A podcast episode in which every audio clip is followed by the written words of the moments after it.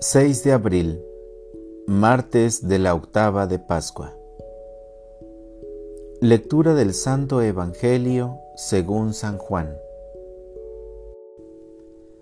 El día de la resurrección, María se había quedado llorando junto al sepulcro de Jesús.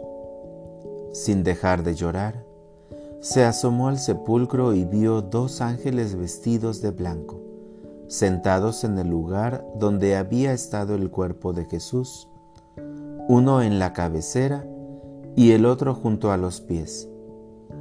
Los ángeles le preguntaron, ¿Por qué estás llorando, mujer? Ella les contestó, porque se han llevado a mi Señor y no sé dónde lo habrán puesto. Dicho esto, miró hacia atrás y vio a Jesús de pie, pero no sabía que era Jesús. Entonces él le dijo, Mujer, ¿por qué estás llorando? ¿A quién buscas? Ella, creyendo que era el jardinero, le respondió, Señor, si tú te lo llevaste, dime dónde lo has puesto. Jesús le dijo, María. Ella se volvió y exclamó, Rabuní, que en hebreo significa maestro. Jesús le dijo, Déjame ya porque todavía no he subido al Padre. Ve a decir a mis hermanos, subo a mi Padre y su Padre, a mi Dios y su Dios. María Magdalena se fue a ver a los discípulos para decirles que había visto al Señor y para darles su mensaje. Palabra del Señor. Reflexión. Todo Israel esté cierto de que el mismo Jesús, a quien ustedes crucificaron, Dios lo ha constituido Señor y Mesías. Hechos 2.36 Cuaresma es un camino hacia la Pascua.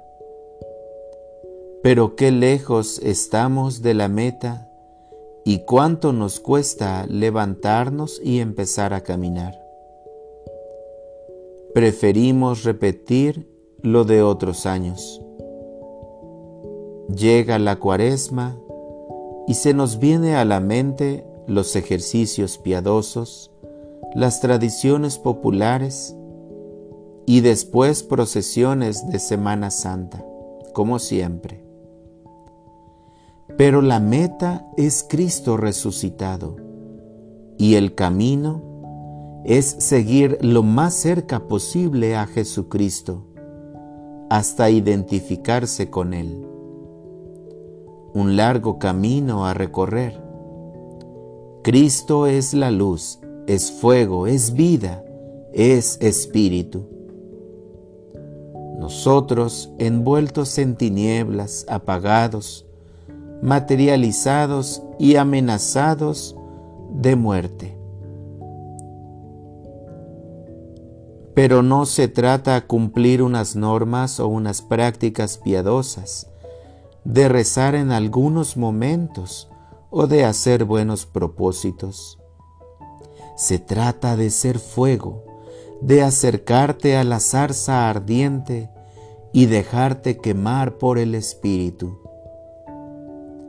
es dejar actuar en nosotros la fuerza transformante del Espíritu. ¿Los ayunos? Claro, para ser más espirituales y más libres, menos consumistas, para aprender solidaridad y amor. ¿Mortificaciones? No, vivificaciones, liberaciones Dios no quiere nuestra muerte, sino vida plenificante. Pero la vida exige cortes y esfuerzos para dar más, crear más, ser más. No pienses en un Dios enfadado o cruel, sino alegre y amigo. Lágrimas, pero de paz y alegría. También de arrepentimiento, pero sin angustias ni miedos. Dios, como al Hijo pródigo, nos castiga con besos y abrazos. De tus pecados Dios ni se acuerda. Limosnas, sí, pero no solo de lo que te sobra, y no como una obra más de misericordia, sino como fruto renovado de tu amor misericordioso. Qué generoso es el que ama. Oración, desde luego, pero no como práctica, rito o ley, sino como necesidad y como vida estar abierto a la presencia amorosa permanente de Dios. Orar como apertura y entrega total al Padre. En el Señor está nuestra esperanza. Aleluya.